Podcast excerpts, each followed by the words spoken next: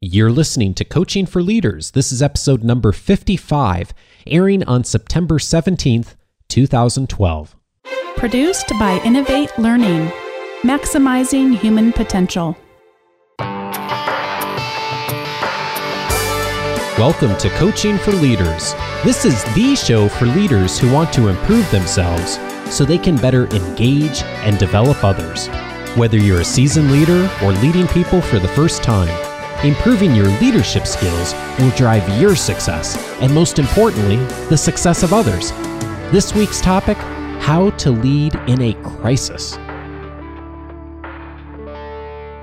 Well, hello, everyone, and welcome to another episode of Coaching for Leaders. My name is Dave Stachowiak, and I'm coming to you from our studio out here in Orange County, California where, like many places in the world, the economy has not recovered. And in fact, it has been a very challenging economic situation here in Orange County for the past three, four, five years, really, like many, many places in North America and across the globe.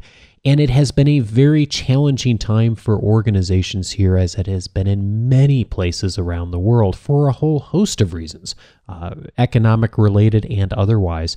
And that's one of the reasons that I've been meaning to look at for some time is how leaders have worked through the challenges that face them in their organizations these days and in some cases the crises that they are facing and how they've worked through those challenges and crises as a leader. And, you know, we could look at that in a whole bunch of different ways. One of them is we could look at all the theories and research and books that have been written about this. But I think it's far more powerful to be able to share stories with you of leaders who have walked through those challenging times and have emerged from those challenges and crises in certainly as stronger leaders and in some cases of having stronger organizations because of it. Now, those of you who listen regularly will remember that my wife Bonnie is a professor at Vanguard University, and she speaks often about it on the show when she is a guest. And uh, Bonnie just loves her work at Vanguard, and you've heard her say some wonderful things about the university uh, in past episodes. What you may not know, if you're not familiar with Vanguard, is that Vanguard, like many organizations these days, has been through some very challenging times. And in particular, about four years ago, back in 2008, Vanguard went through uh, not only challenging times, but uh, many people at the school would call uh, the times that Vanguard went through truly a crisis. And my guest today, Carol Taylor, was asked to step in as president as this crisis emerged. And she has been leading Vanguard University ever since. And I'm so pleased to tell you that Vanguard has had some wonderful successes since walking through this crisis. Her story I think is such a powerful story. And I was so pleased to hear recently that she had written a chapter in a book that has just come out on her journey through this crisis. And I asked her about a week ago if she would be willing to sit down and to share her story. And I'm so pleased to tell you that she was willing and agreed to sit down with me late last week and share her story of leadership and uh, and guiding Vanguard through this time. And I wanted to share this story with you today, and I'm so glad that Carol agreed to share the story. One, because it's such a powerful story, and I think you'll find that as you listen to it. But secondly, and perhaps even more importantly, I hope an inspiration to you, particularly those of you who find yourselves in situations leading organizations that are going through challenging times, that are going through crises, that have had to make very difficult uh, personnel, financial, budgetary decisions, and are struggling with that. And if that is you, I encourage you to absolutely be sure to listen to this full interview. Uh, my interview with Carol here is about 40 minutes, so it's a little longer than uh, an episode that I would normally air but I think you'll find that every minute of this interview will provide value for you as a leader, and I believe will be uh, a, a story that will take you into your week being inspired to lead your organization and your team in a phenomenal way. Here's my interview with Carol Taylor.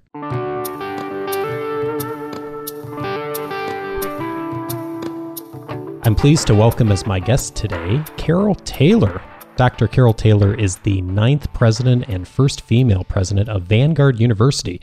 She's recently been recognized as one of the 20 women to watch by the OC Metro and is also the recipient of the 2011 Women in Business Award presented by the Orange County Business Journal.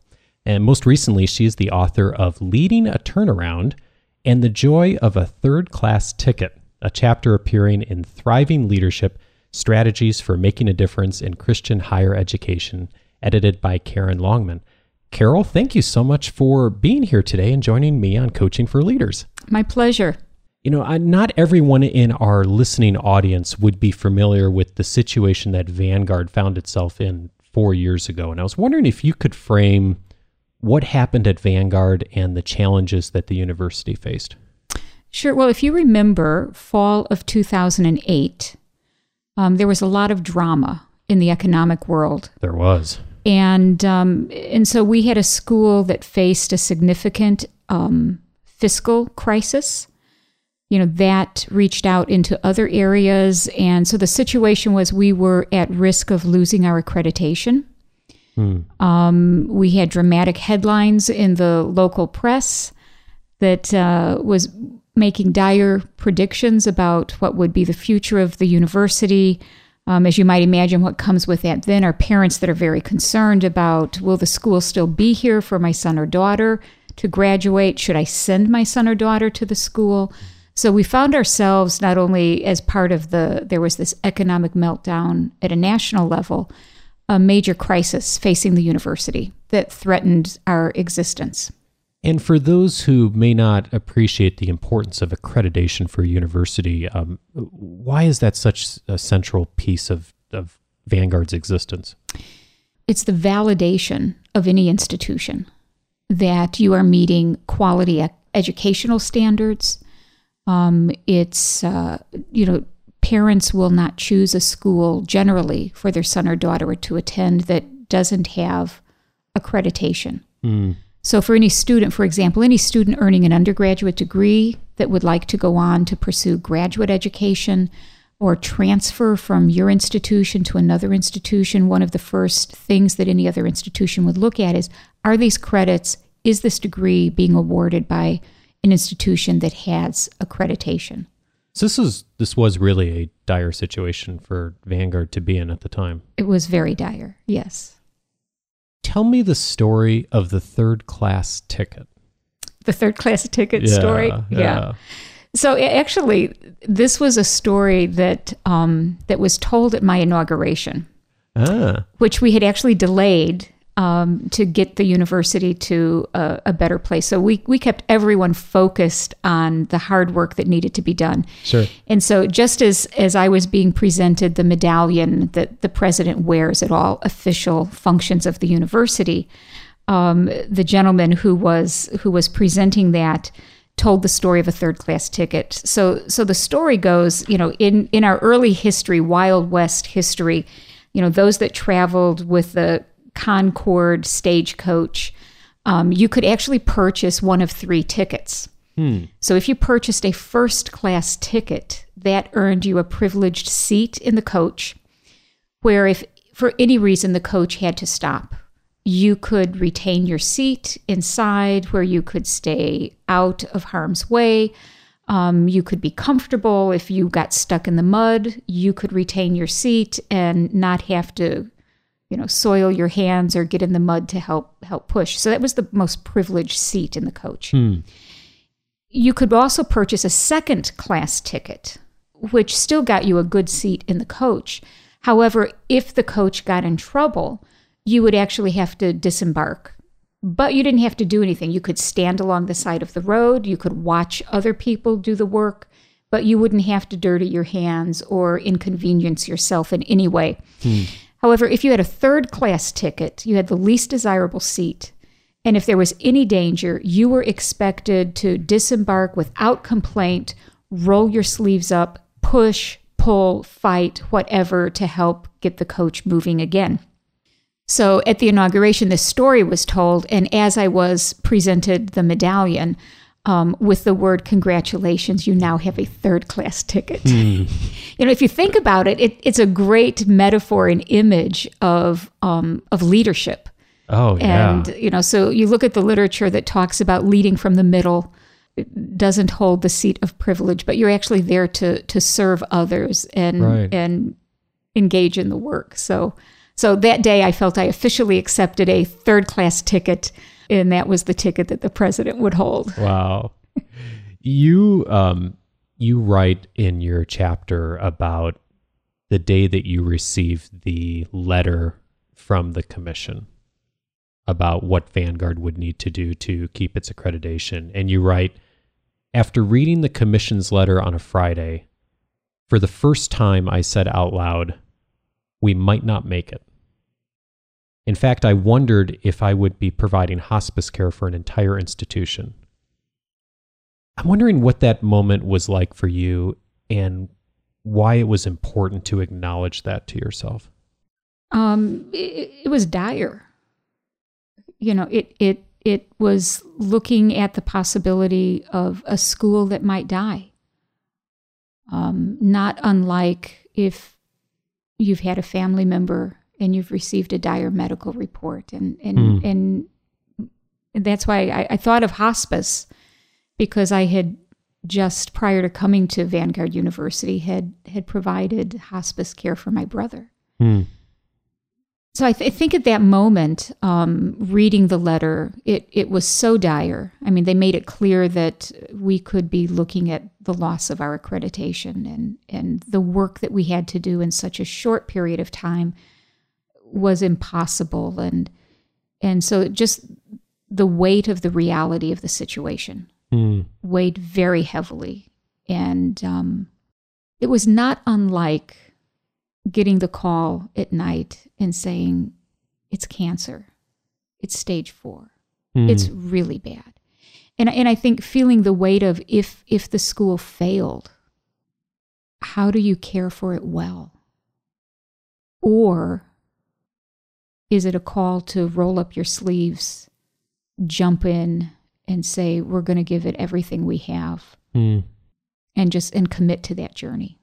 Yeah, I don't know if I an- did. You ask, you had a second part to that question, didn't you? Yeah, why it why was that important to acknowledge Why was it at that important to point? acknowledge? yeah. You know, I like probably many leaders that have read Good to Great and um, Great by Choice, and and and then the book that came out later that I wish had actually been written in Fall 08 by Collins, How the Mighty Fall and Why Some Companies Never Give In. Hmm. But a lot of leadership books talk about how critically important it is to face the brutal facts of reality. Hmm. So, part of why I think it was important to acknowledge that was coming to grips with what what was ahead for the school and, and what was at risk if we failed and and just the weight of the reality of that. It's interesting you mentioned that because you also write the temptation is to minimize the bleakness of the situation, soften the language of the critic or the crisis, ignore reality, hope the situation will get better on its own, or make modest changes around the fringes while avoiding the magnitude of the issues that contributed to the crisis. How did you lead the people around you to avoid that temptation you speak of? Well, you know, I never really thought much about, you know, how am I going to lead people around this? Um, I stood up and read the letter. I mean, so so Yeah. so the, the the the what we were facing. Actually, we had someone else that I think later in that chapter I talk about. If you can't face the reality, you'll have someone else that will define it for you. Um, so actually, and then through that, kind of the song we sang was "Don't well, if we have a crisis, don't waste it." Um, it's amazing how motivating it can be to take on the magnitude of work that you have to do when that work is clear, when the option is death. Um, you know, in, in some respects, leading later once once you're through that crisis that's life threatening is actually more difficult than leading through that particular time. I think the challenge is is how how do you in the community that you're leading how do you help the community face the reality that you have and we still have you know some today who would say it, it was never as dire as as as it was but how do you do that in a way that still brings hope. Right? Because because if, if it's so dire and there's actually no hope of surviving, people won't take the journey with you. Mm. So it, it's where where do you find the inspiration? Where do you find the the reason, the call to to do the hard thing, and and something for a cause that is bigger than yourself, that makes the journey worth the risk of taking. Mm. Attending an evening of a conference that was hosted by Vanguard's Global Center for Women and Justice was a pivotal moment for you that you talk about. What happened that evening? Uh, it- you know, th- this was a really, really difficult week. You know, we, we were in the middle of, we had a matter of just a couple of months to do massive changes. And I I mean, things that for a university are unheard of in, in doing in a short period of time. And, uh, and I had just come out of a very, very intense emergency board meeting and uh, and I'd been asked to come this evening, the opening of the conference, and introduce our speaker, who was an alum of the university. Um, kind of lurking behind all of the work we were doing is is is a fundamental question of why why go through what you need to go through to save, you know, whether it's a university or a business or whatever organization that that you're working to pull through a crisis. Sure. And, and actually, Simon Sinek wrote this great book that you start with why. And so I was I was wrestling with the question. So why why why save Vanguard? You know, we've got over four thousand colleges and universities in this country. So what difference does it make if if a small private liberal arts college liberal arts college fails? Lots of other options for students. So so that question had been lurking for me. Um, you know, I thought I knew the answer to the question, but but there are a lot because we're a private faith-based school. There are other good private faith-based schools, even in Southern California. Uh, so that evening, I introduce Esther um, in Toto, an alum who she and her husband spend their lives in um, the the Eastern Congo, where they are investing their lives on a daily basis, living at risk on a daily basis to care for women and children who have survived some of the most unimaginable, horrific violence that has occurred in this war torn region. I mean, they're having an incredible impact on policy issues at a national level, and then, you know, boots on the ground caring for women and children. She was our plenary speaker that evening. Hmm. And so I kept my promise and I went and welcomed everyone. And then I thought, I, you know, I just have to sit down now and, and I'm done for the night. But I sat there that evening and listened to her story and just got a glimpse of the work that they're doing. And as I got on the, we're in Southern California, so if you don't live right near the campus, you get on a freeway. So as I got on the freeway that evening to drive home, I, I couldn't help but weep. You know, first for this war torn region of the world and and the families that have been violated and torn apart and the devastation. And for this dear couple and the work that they feel called to do to care for um, in particular these women and children. But what struck me in the most powerful way was that's why vanguard had to survive because that's what we produce Uh, um, you know, so we don't produce widgets, we don't produce microchips, we don't produce, um, you know, technology. What we produce are men and women who've been educated, and and at the heart of the mission of the institution is a vision to equip men and women to serve.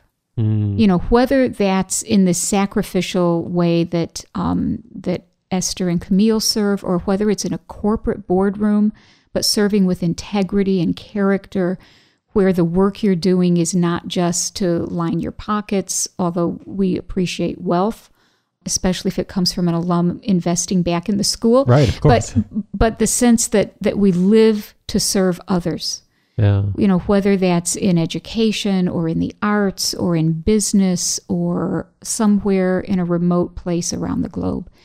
And it, it was, it was for me just this powerful moment of discovering. And that's why, for me, that's the story I hung on to that said, and that's why we cannot We cannot close this institution because mm. that would leave, in Collins' terms, a gaping hole in the world.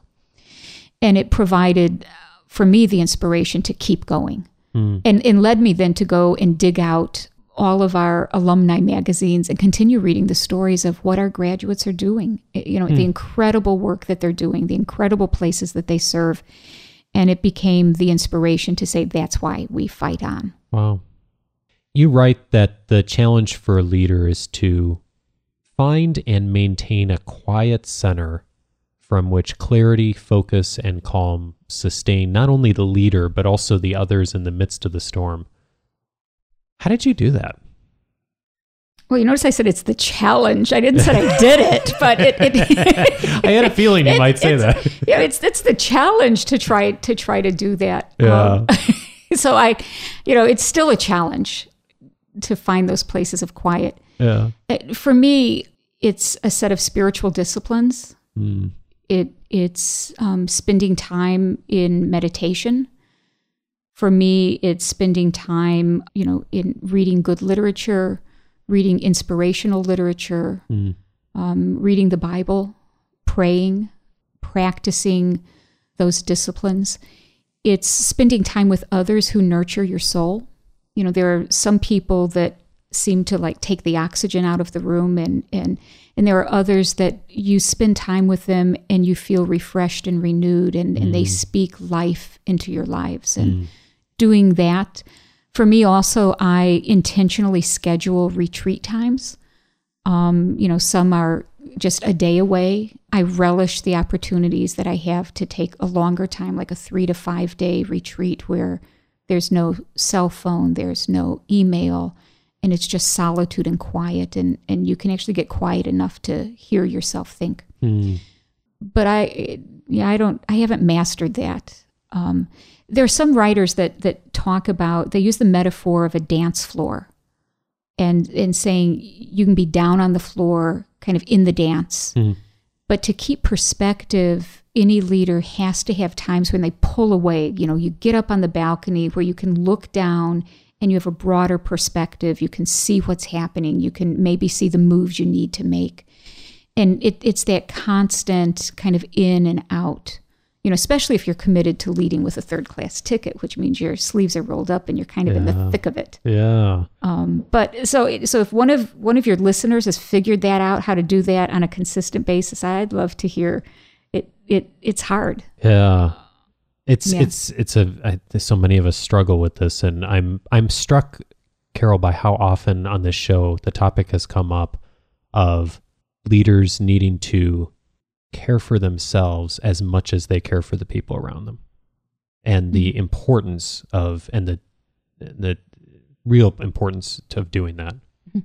well and i think f- for me the struggle is to realize that that's not a selfish act So Mm. it, it it it struck me, you know, if you fly much, it and we often ignore the first part of you know all the safety features and Mhm.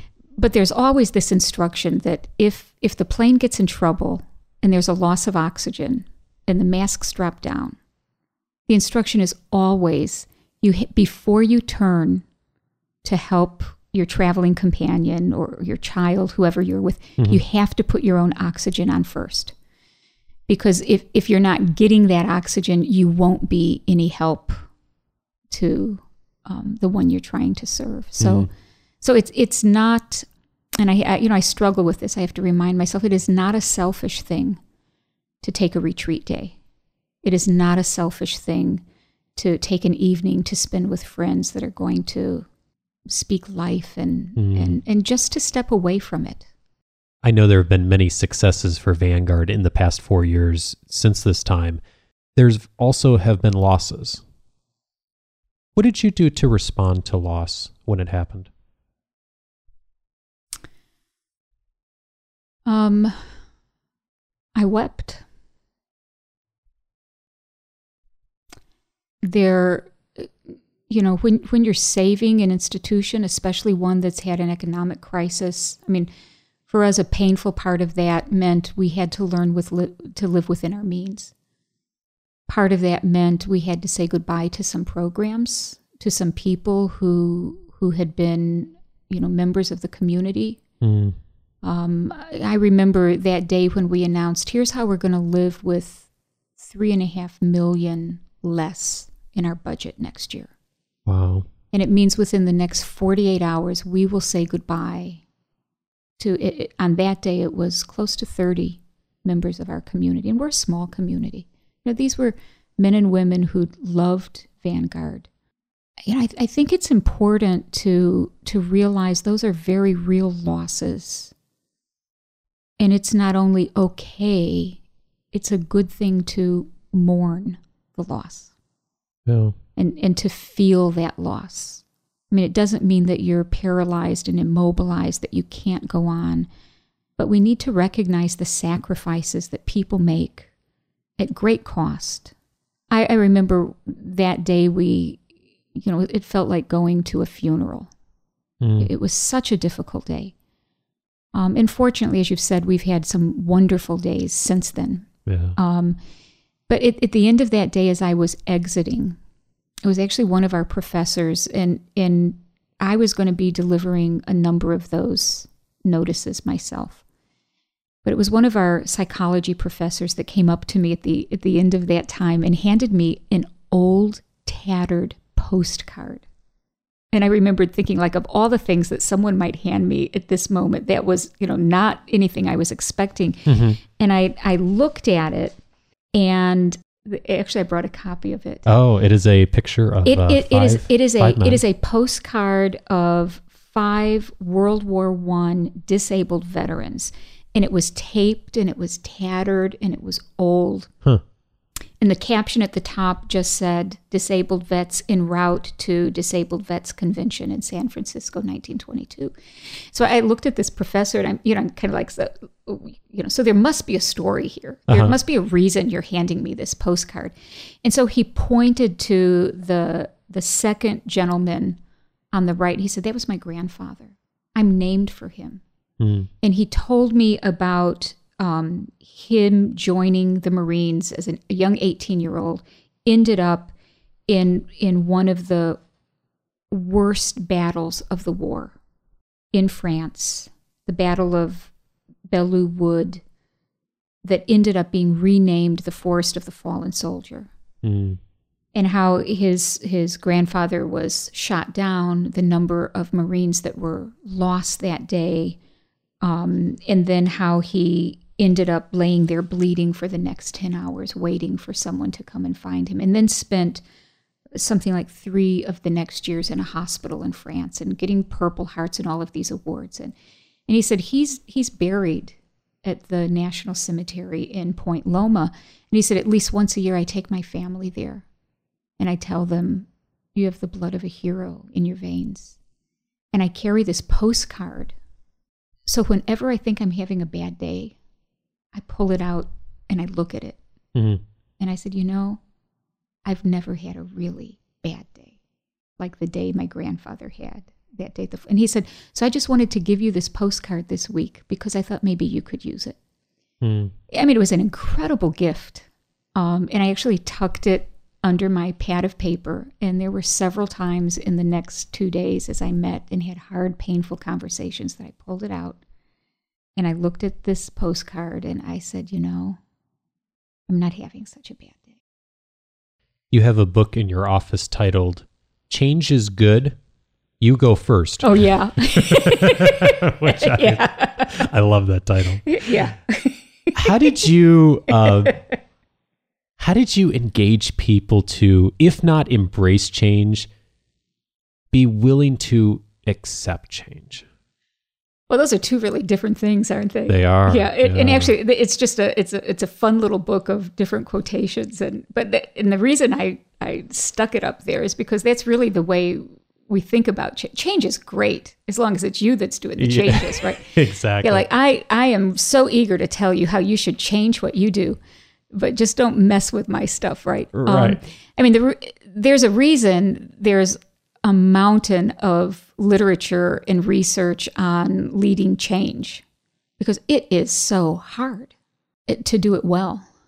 Um, you know, I I think, and I don't know that I do it well. In fact, I'm pretty sure I could introduce you to some folks who would say, you know, it was the worst thing that ever happened to the school. And, But the reality is, when when you're facing possible death, you know, people will change. I mean, it, it really is very powerful to say, you know, we can make these changes, or we can choose not to make them, but then we will be figuring how we're going to close the institution. The harder change is when when change is still needed, but it's not life threatening. You know, it's a it, it's really interesting. I think this applies not just to institutions of higher education, but there's a wonderful book um, by a fellow named McTaggart who writes about leading um, turnarounds. Hmm. And, and he's done these wonderful case studies of institutions that have reinvented themselves, that have been successful at turning around their institution. As he profiled, is there a pattern to what they do? And he said there, there's this consistent pattern to a turnaround journey. And he, he ends up identifying three stages of the turnaround. He said the first stage is financial sustainability. Like if you can't be financially viable, you don't get to do anything else because you're not going to make it. The second phase is often it's that rediscovery of why you need to exist and going back and, and kind of re-embracing your mission and, and then rebranding the, the institution. Stage three, he calls academic revitalization. Um, but in other businesses, it's the deep cultural change that looks at all of your systems and how you function and the changes that are needed to build a strong, sustainable future for your institution. He said, actually, that is the most difficult phase of work, and most institutions stop at phase two. So I think doing the change in phase one, phase two, it, it turns out it while it's painful and it hurts, um, it, it's com- there's a compelling reason to do it because the option is we won't survive. When you get to that third phase that says we we want to revitalize the organization and start thinking about deep cultural change of the organization, you know, I I understand why many don't complete that phase because because it is so hard. And we're that's the phase that we're in the middle of. So you may want to check back in a few years um, We'll have you back. to see if we've actually been successful Yeah, at, at doing yeah. that. Yeah. well, speaking of success, uh, last year Vanguard had its largest incoming class ever, only to be eclipsed again by this year's incoming class. And there have been some amazing successes. What's a success story that's been memorable for you? Oh, you know, it, actually, this is really phenomenal because there there's been so much good that has happened at the institution. Um, you know, first that our our students and their parents stayed with us. Um, we told them we'd get through it, um, but it, it's one thing to encourage families. It's another thing for them to make the commitment to stay with you. Right. Um, to see the the growth in enrollment has been phenomenal. To see the growing financial strength of the institution and have have the ability to do some other things to help improve the campus and invest had, has been amazing.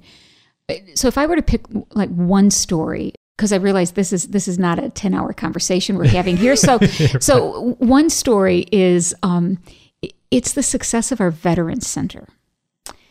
So it it was uh, in the second year, so we're still in the thick of trying to pull through. And and I had the director of our School for Professional Studies come to me and say, um, Carol, I think we could be a yellow ribbon school. At that time, I think we had maybe ten or fifteen veterans that had chosen to come back and complete their education at Vanguard. And so she had done the research and I said, so what would it what does it mean to be a yellow ribbon school? What would it take? And and we looked at at the resources, what we would have to commit to, and said, you know, we can do this. Um, actually, we're doing most of it right now anyway. And it wasn't just that we could do it, it was going back to the early part of the history of the school. That, so we actually were a military base at one point. Uh, where Oh, where interesting. I didn't where, know that. Yeah, where folks came and trained for World War II on our campus, and Oh wow. and so we've got photographs of the campus when Bob Hope you know was was entertaining the troops and and we were also one of the first schools in California that was approved to train um, chaplains for World War II. So there is this wow. history in in our institution that ties back to serving men and women in the military well. Mm. And and so we said it's an incredible opportunity to serve the men and women who are returning from Afghanistan, from Iraq, from other places of service. And, and it turns out a, a small private institution where students don't get lost, mm. where they are known by their professors, where it's a one stop shop. They can come into one office and be serviced, um, have access to our counseling center and other services. It's a great place for a veteran to come back and, and re enter. So we made the decision that we would pursue this. Um, now, just a couple of years later, we have, I think now we're close to like 80 students wow, that we're serving. That's great. Within the first year, we not only became approved as a yellow ribbon school, we we ended up being in the Military Times top 100 schools for serving veterans well in the mm. nation. And I mean that's still astounding to me meeting these men and women, hearing their stories, um, seeing that they have found not just a home on our campus, but are able to pursue their dreams um, is an incredibly fulfilling thing to do. And and this past June, we just dedicated a Veterans Courtyard of Honor for them. Hmm. That is a, a great, it's a beautiful courtyard with a fountain. It's very peaceful it's a great place for all of our students to gather, but a great place and a great way for us to honor men and women who've served. You've received a lot of praise in the higher education community and in the media for your leadership.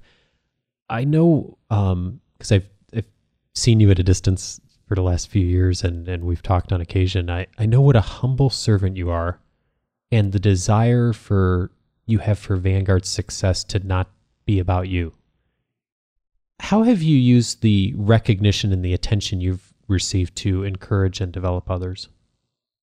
Um, well, I, you know, I don't know that I've done that well, but um, and actually, I I I don't enjoy when you know the cameras show up and they so everyone teases me about okay, we know you don't like to do this, code but remember this is mm-hmm. for Vanguard. Okay, we'll do this for Vanguard. Yeah, yeah. Um, you know, I think part is, and actually, I tell the the story in this chapter of I almost didn't write the chapter you know, we talked about this earlier. Yeah, we were and, talking about that. and in part because it, it it's so soon.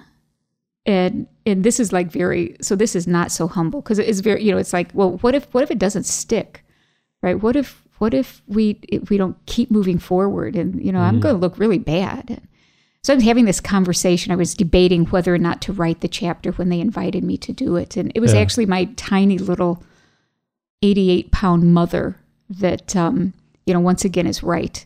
And and she's telling me, you know, Carol, you need to tell the story because what happened to Vanguard really when you look at all the details and how quickly the school turned around. So we did end up being placed on probation and phenomenally 1 year later the same commission that was debating whether or not to terminate our accreditation actually recognized, in their words, phenomenal progress on every issue and a significant institutional turnaround. Mm. And there is a sense that what happened there went beyond what we could have done, and um, and was, you know, I believe. In fact, I, I said this to the visiting team that came back a year later and looked at our progress, and the the chair of the team um, and I'd prepared my little crib sheet of I'm going to make the case, and you really should consider making a recommendation to remove the sanction. And and before I could do that, she put her pen down and said, "How'd you do this?" And um, and I thought of all those hard mornings driving down the freeway, and the grief and the loss and the sacrifice that members in our community made yeah. in order to save the school. And um, we used a, a African proverb a lot which was um, when you pray, move your feet. Mm. And, and and so I, I, what I said to them is, oh, so you've got a lot of evidence of all the ways we moved our feet. You know, so a lot of people worked hard and sacrificed in significant ways to ensure that the school would be here today. But there were also things that happened along the way that I could not make happen. And so there was also this sense that, you know, as a faith based school, we also prayed and this this sense that there was also providential help. So I, I remember saying to the team, so you know, depending on your perspective, we were either extraordinarily lucky, or we had providential help. Yeah, you can't pick up. Um, in, in the past few years, you can hardly pick up an issue of the Chronicle of Higher Education or any other higher education publication without reading dire headlines of another school that has either closed or merged or you know even state institutions that that have had their budgets slashed by 20 30% so part of it is and my mother was right the story needed to be told you know regardless of what happens ahead you know her her uh, pithy little statements well what happened happened and and and you shouldn't have made it and you did and you need to tell the story because other people who are in a similar situation need to know that there is hope. Mm. That um, it's possible. It, it's the same reason that I bought Collins' book, The Summer of 09, How the Mighty Fall, you know, which was big headline. You know, th- that was the big, big, bold text. But it was that tagline uh, why some companies never give up. So the reason I bought the book was I didn't need to know how companies failed we, we had it in the news in our faces every day. Mm-hmm. What I wanted to know is those companies that pulled through a crisis, that didn't give up, that persevered, that had the fortitude, the faith um, to keep going mm. and to learn from that. So, you know, if telling Vanguard's story is an encouragement to another president who's who's saying, you know, we didn't make our enrollment, and therefore we're not going to make our budget and and we've we've just had a major hit to the endowment and I've just got word that you know I'm a public school and and and we get a lot of support from the state. I'm now looking at having to cut another 20% and and how are we going to serve our students and do that? If sharing Vanguard's story can be an encouragement to say, you know, we shouldn't have survived but we did. And you can too. Then it's it's worth telling the story. You use a word a lot that I find sometimes frightens leaders, and that word is love. Why does a leader leader need to love? Hmm. Well, a leader, you know, doesn't have to. And you know, sadly, we have a lot of examples of leaders who haven't, and kind of the devastating consequences that has. But I think, you know, it, it's interesting. Kouzes and Posner, when they came out with their book, The 10 Truths About Leadership, or The Truth of Le- About Leadership, the last, and they talked about 10 truths. Yeah. The last one was love. It, it was the realization, and you look at a lot of research that says really leadership at its best is an affair of the heart. Now that, that's what they say. I think, especially when a leader is facing a time of crisis, what motivates you to keep going? You know, I'm, I'm not sure that you keep, because it's too easy to walk out. It, it's too easy to say, you know, I'll take my cut, I'll leave, good luck to the rest of you. I think the deep place that a leader pulls from to say it's worth the risk, it's worth taking the journey, and the deepest satisfaction is when you actually love those that you serve. Who's someone that's been a wonderful coach for you and what did that person do to engage and develop you? Like any leader, there's a long list of people who've invested in our lives. Um, you know, from educators to friends to you know people who you paid to be coaches and mentors. When I think, you know, now of the person that was most influential in my life, it was my father, who, as you know, passed away this yes a, a few months ago. Um, he was a great businessman. He had a great heart, and he he was. It wasn't just these long conversations that we would have about what's important in life and how you work. And he was my you know my biggest champion. But I got to see how he lived that across 86 years of his life. So he was not only a great um, role model he was he was a great model of what it looks like to finish well, mm. to hmm. to have a rich life. That at the end of his life, there was great joy and gladness, and um, and I I still hear his voice you know, like when I said the the the day I, I was so tired, I you know who's gonna who's gonna notice if I don't go and introduce a speaker for the evening? Well, it was my dad's voice that says, you know, you made a commitment, you need to keep it. Yeah. Um, you know, he was a great man of integrity, loved the people that he worked with, um, cared for them, um, he had this sharp mind, this easy wit. He would often, we would talk about the fact that, you know, we need to take the work seriously, but we shouldn't take ourselves too seriously. He was a he was probably the greatest model I had of what it looked like to lead with a third class ticket. Hmm. Yeah, he he would be the one that was most influential. It, it was interesting. I when my father passed away, I was preparing for his memorial service, mm-hmm. and and my father was a man of deep spiritual faith and commitment, and and began every day with reading his Bible. And so as I was preparing for his memorial service, I opened up his Bible. I thought I'm just going to get Dad's Bible and open it up, and I found this handwritten little yellow sticky note in the inside cover. And it was just this little bit of a verse from the ancient writer of Ecclesiastes. And uh, he had written, so I, I now treasure this, this little note that I have tucked away. Um, it- it's this bit of verse that says, uh, He seldom reflects on the days of his life because God keeps him occupied with a gladness of heart. So I went back and read the whole, so the whole chapter, the first part of that chapter is about the meaninglessness of riches if that's all we pursue. But just before that, that closing verse, it, it talks about um, that it's good and, and proper for a man to eat and drink and to find satisfaction in his labor. You know, so so to take joy in your work, um, and, and and then to say when when God gives any man wealth and possessions and enables him to enjoy him and accept his lot and be happy in his work, it's a gift from God. Hmm.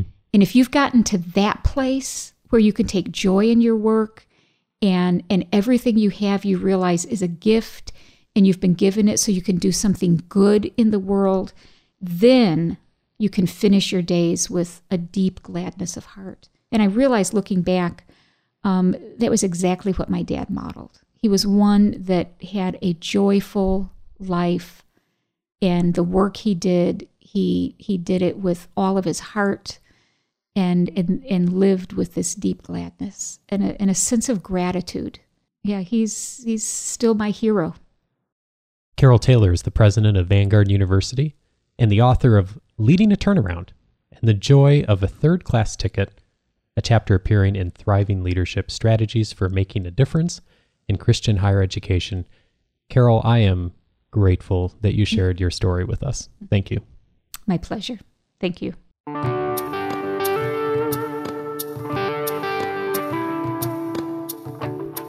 There's two things I would challenge you to do after listening to Carol Taylor's story today. The first one is to hop onto a computer and go to Vanguard University's website. You can get there by going to vanguard.edu. And when you get to the homepage, you don't even need to go any further than the homepage, but just take a look at what's on the very first page of the university site when you get there. And you will see all these wonderful stories and images that will scroll by, and you'll see what wonderful things this organization is up to and how their emergence from this crisis and their success since then has really influenced so many lives in a wonderful way. And uh, for those of you who are going through challenging situations as leaders, I would encourage you to go and look at that website as an inspiration.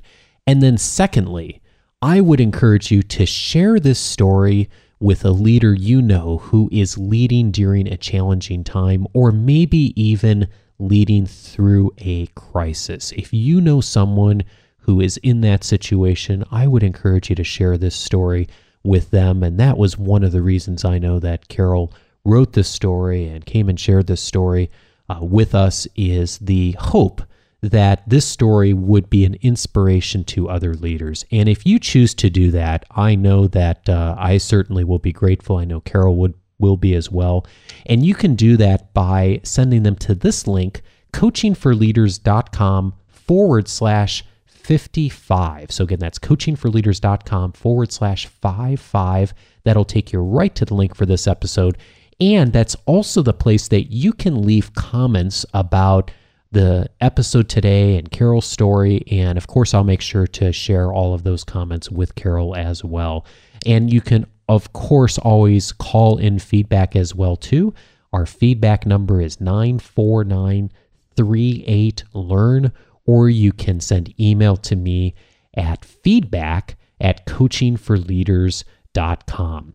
Before I let you go, just a reminder that if you would like updates and more resources and tools that will help to make you a better leader, go ahead and hop over to our website and subscribe to our newsletter. You can get there by going to coachingforleaders.com forward slash subscribe, and that will get you onto our newsletter list. It will also get you the download for 10 books that will make you a better leader. And actually, one of those books was mentioned by Carol during this interview, uh, Kouzes and Posner's Leadership Challenge.